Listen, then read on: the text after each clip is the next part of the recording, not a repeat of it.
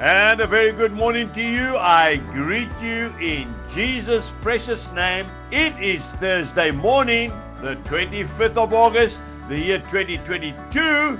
And this is your friend Angus Buchan with a thought for the day. Psalm 64 and verse 3 Who sharpens their tongue like a sword and bend their bows to shoot their arrows, bitter words. And then we go straight to Proverbs chapter 12 and verse 19. The truthful lip shall be established forever, but a lying tongue is but for a moment. And then that scripture that we all know so well, Psalm 119 and verse 105. Thy word is a lamp unto my feet and a light unto my path. Remember, what you say is what you get. And when you speak bitter, negative, untrue words, it makes you unwell. It makes you sick. St. Augustine said of his mother, whom he loved so much, Monica, she would never repeat what another said unless it would help. Isn't that beautiful? She would never repeat what another said unless it would help. Jesus, our Lord, spoke life. He did not speak death.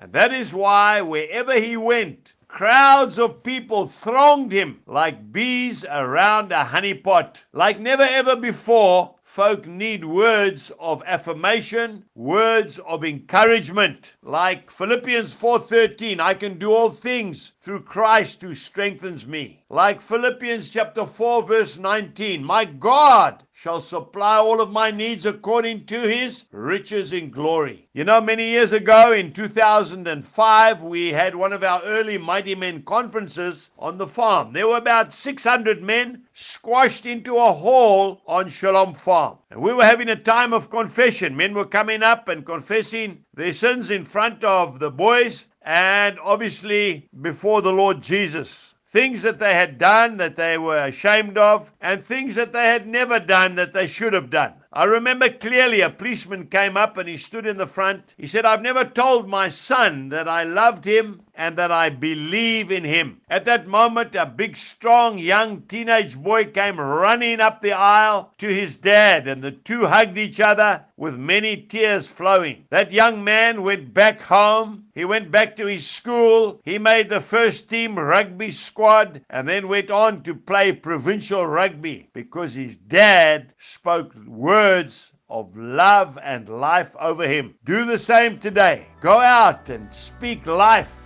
and not death. Jesus bless you and goodbye.